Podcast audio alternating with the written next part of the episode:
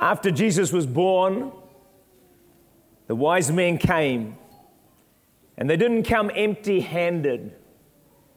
And I suggest that when we come to Jesus, it should never be with empty hands. They brought expensive gifts of gold, frankincense, and myrrh. Some 2,000 years ago, the wise men did come with gifts, and of course that's what we do a lot of today, and celebrating and exchanging gifts. But the gifts that they brought were actually an act of worship. And it's easy to miss that part of the giving of gifts, isn't it? Their focus was on worshiping the newborn king. And so the gifts, it was a great thing to do, and it's great that we do it as well.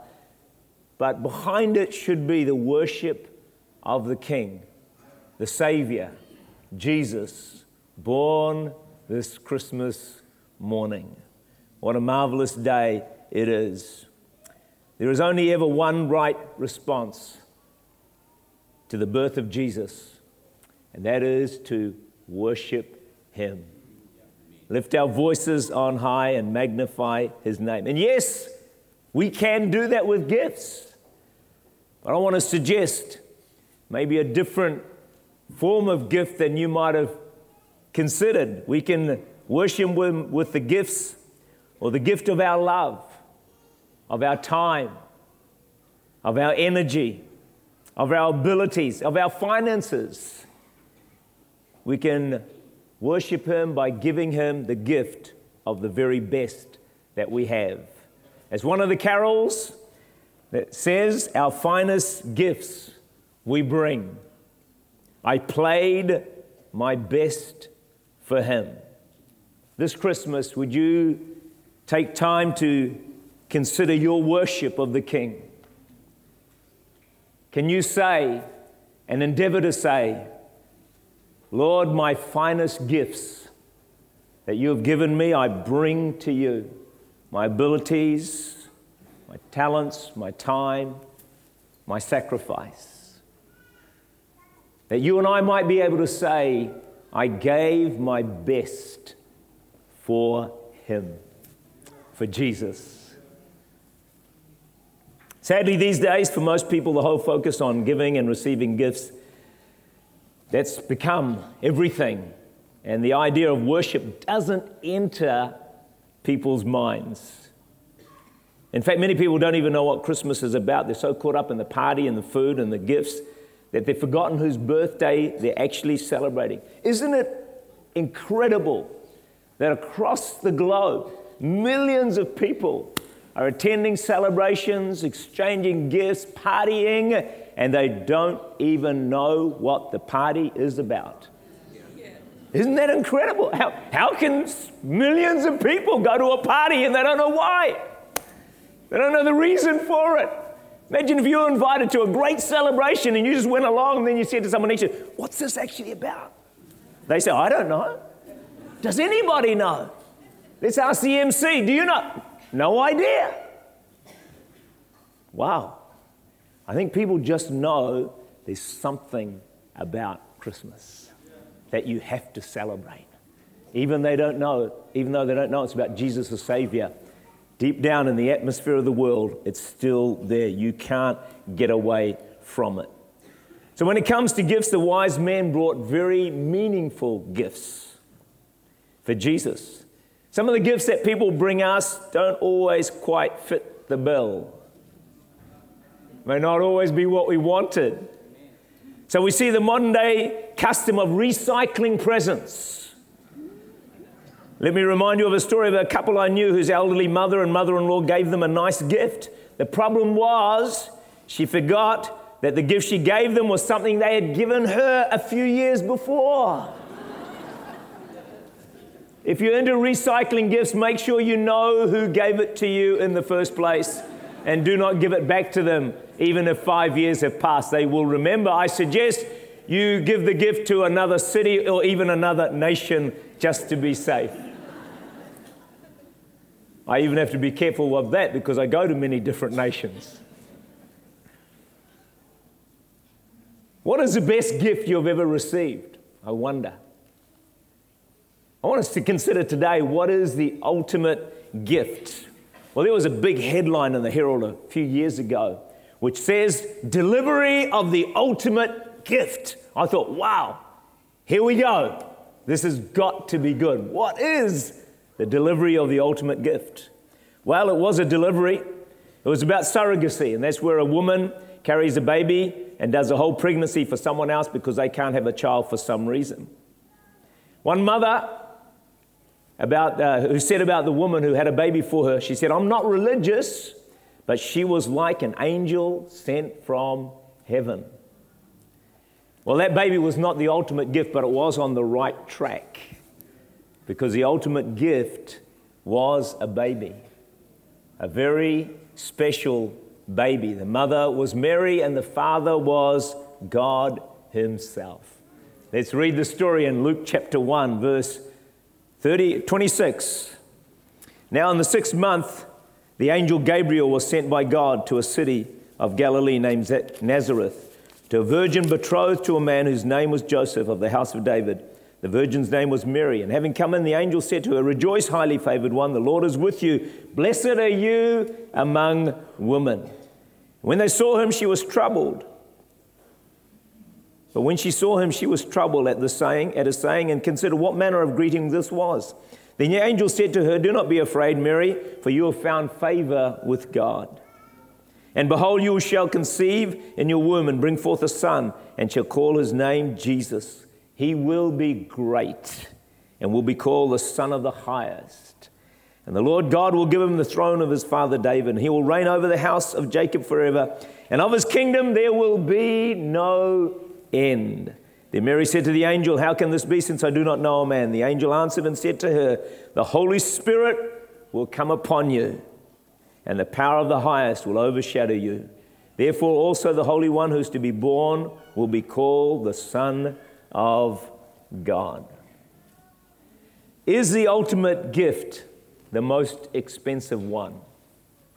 You might debate that.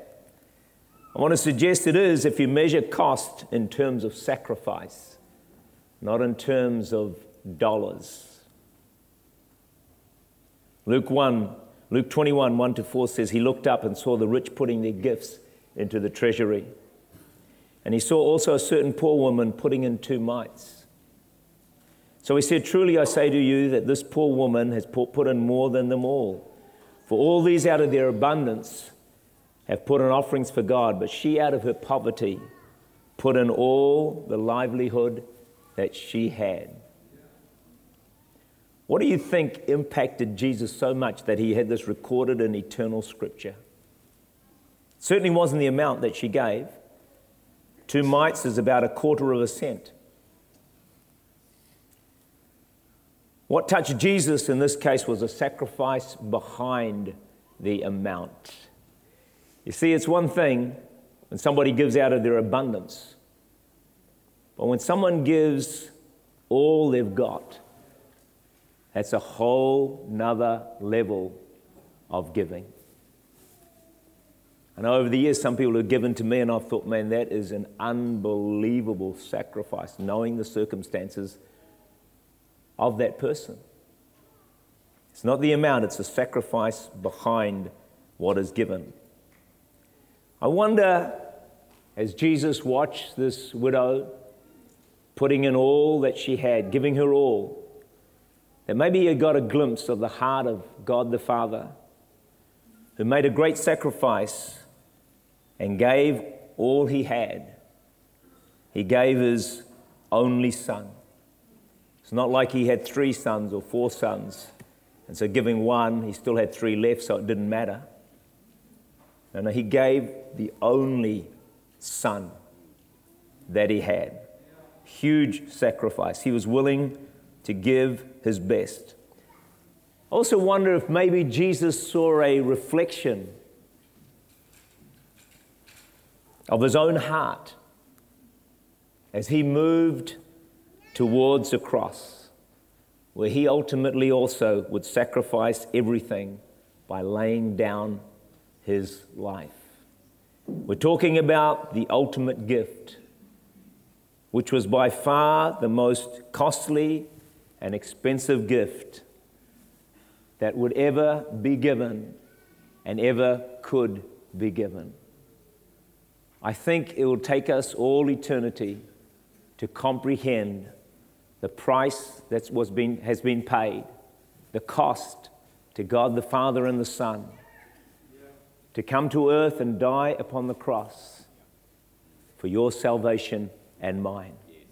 This is, friends, an expensive gift that cannot be measured in any terms or words that we might know or understand today.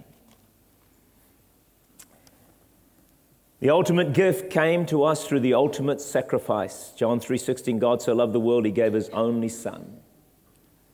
And again, we need to consider what will be our measured response to this great sacrifice of God for you and for me. He gave his best for you, for me. We must, in return, give our best for him. Lay down our lives and sacrifice in order to honor the one who gave his all for us. It's not a big ask, friends, when you consider what he's done for you and what he has done for me. Throughout history, God's made it clear that there must be a sacrifice to pay for the price of sin. I think we forget that sometimes, don't we? We sin and we know that Jesus forgives and covers our sin and we go to heaven. But friends, a price had to be paid, an enormous price to cover for your sin and for mine. It's never underestimate the high cost of the forgiveness of sins. And God made it clear that it would usually be a lamb. But we see in Scripture that ultimately God would be the one to provide the lamb for the sacrifice. Genesis 22, verse 8, Abraham prophesied, God himself will provide the lamb for the burnt offering. First of all, it was one for one, a lamb for a person. We see this in the case when God killed animals to get skins to cover Adam and Eve. Second, it was a lamb for a family, and we see this at the Passover, when the blood of the lamb was sprinkled on the doorposts and the lintels of every home after a lamb had been slain. But then third, it was on the Day of Atonement. It was a lamb to be killed for the sins of a whole nation.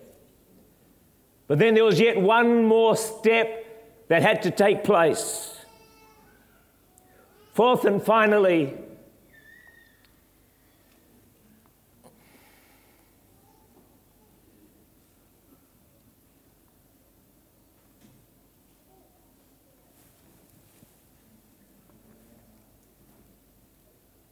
it would be one lamb for the entire world. Yes, it began with one lamb for a person, then one for a family, then a lamb for a nation. But that was all only a temporary cover. They had to keep on doing the lambs or bulls and goats over and over again. But when it got to one lamb for the whole world, this was the perfect sacrifice that never, ever needed to be repeated again. John 1:29, the Lamb of God who takes away the sin of the world. This was the one that Abraham was talking about, God's Lamb, his only Son. Isaiah 9, verse 6, for unto us a child is born, unto us a son is given freely for any one of us to receive the gift of eternal life. One lamb for the entire world. All the blood sacrifices repeated over and over pointed to the one great final sacrifice of the blood of the Son of God born this Christmas season. And his blood would cover the sins of all people for all time, in every age, in every generation, in every land, on every continent, in every tongue, in every tribe. The blood of Jesus would be sufficient to cover for the sins of all humanity, never to be repeated again. There's enough power in the blood of Jesus to cleanse billions of people across the globe from all their sins. His blood can make the vilest clean. His blood can cleanse murderers, thieves, prostitutes, adulterers, drunkards, drug addicts, thieves, you and me. His blood can make us clean, acceptable in the presence of God. When he looks upon you, he doesn't see your sin. He sees the blood of Jesus Christ. What a price has been paid. What a gift we celebrate this Christmas morning. It's all about Jesus. This is his day. It's not your day. It's not my day. It's not your kids' day. It's his day. It's Jesus' day. He paid for this day. The least we can do is celebrate it and worship our King. The blood of Jesus has never lost its power.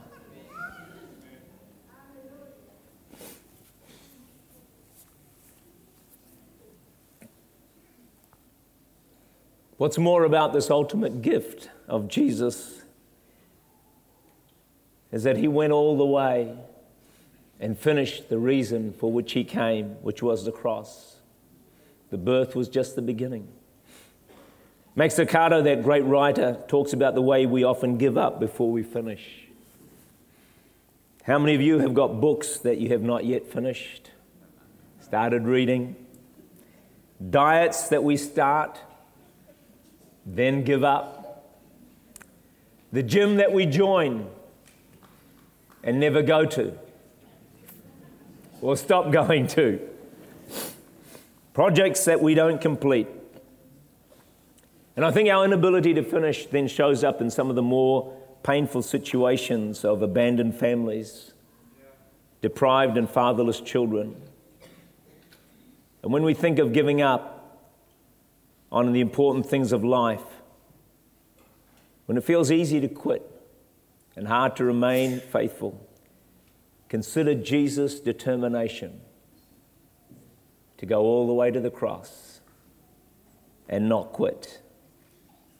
The ultimate gift given this Christmas season did finish his task. He was born as a baby, and I guess he cried when he had teething troubles like any other baby. He would have felt pain. He wasn't immune to it as a baby, as a boy, or even as a man. Yes, he was God, but he was also man, Son of God and Son of Man. So he's tempted in all ways like we are. You've got to believe he was tempted to quit. He was tempted not to go all the way, especially to the cross. He was tempted to not go through with the pain, the grief, the rejection, the betrayal, the hurt, the sorrow, the disappointment, all of the things that you and I experience in life. But Jesus didn't quit. He saw his job through to the bitter end. And it was a bitter end. He hung in there literally until he could finally yell out, "It is finished." Will you let his example inspire you today? As you walk with God and serve him, can I say, don't quit. Don't give up. Don't let the discouragements, the tough times, doesn't matter how hard it gets, how tough it gets, don't give up. Just think of Jesus going all the way to the cross.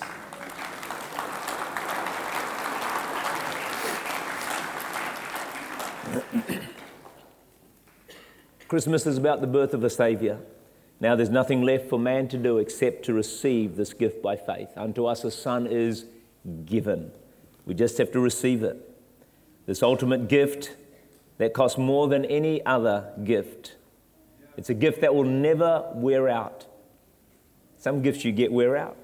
It'll never break down. Some gifts break down after a few days. This gift's just as good for a child, as a teenager, middle-aged person, old person, male, female, married, single, rich, poor, any social status. This gift fits all. Perfect gift for every human being.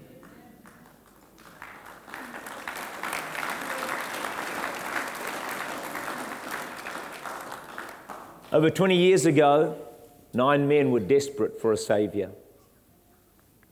What happened was this: they lay trapped in a coal mine more than 200 feet below the earth.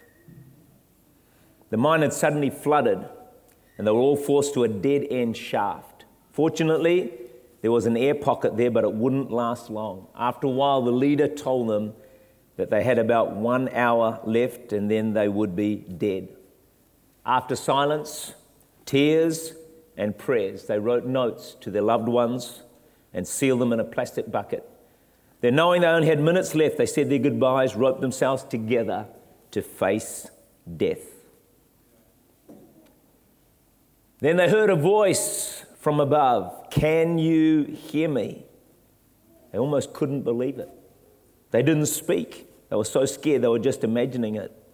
Then they heard it again. "Can you hear me?" "Yes, we can hear you." Then began the great rescue of 9 miners who had given up all hope of being saved. We love rescue stories because they give us hope that if we ever get ourselves into a real mess, there's always a chance of a rescue. The truth is, friends, we are in a real mess, trapped in a dark world of sin and no way of freeing ourselves. We need to hear a voice from someone above.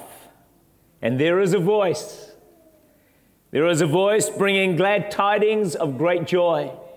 There is a voice declaring a Savior has been born to rescue mankind, you and me, from our sin.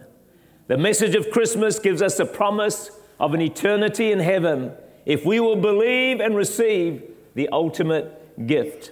The great reformer Martin Luther called John 3:16 the heart of the Bible. "For God so loved the world, he gave his only Son, that whoever believes in him should not perish but have everlasting life." It's so simple a child can understand it, yet it condenses the deep and marvelous truths of salvation into a few powerful words. Let's break down that verse in the next few moments.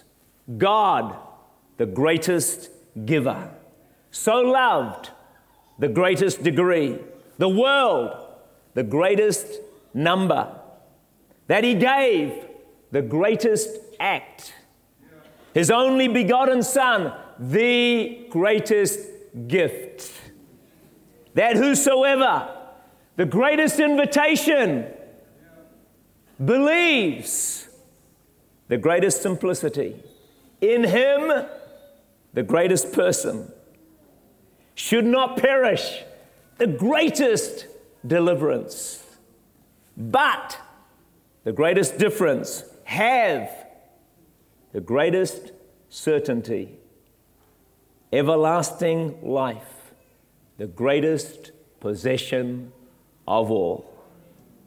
For God so loved you and me and the world that he gave his only begotten Son, that whoever believes in him should not perish but have everlasting life.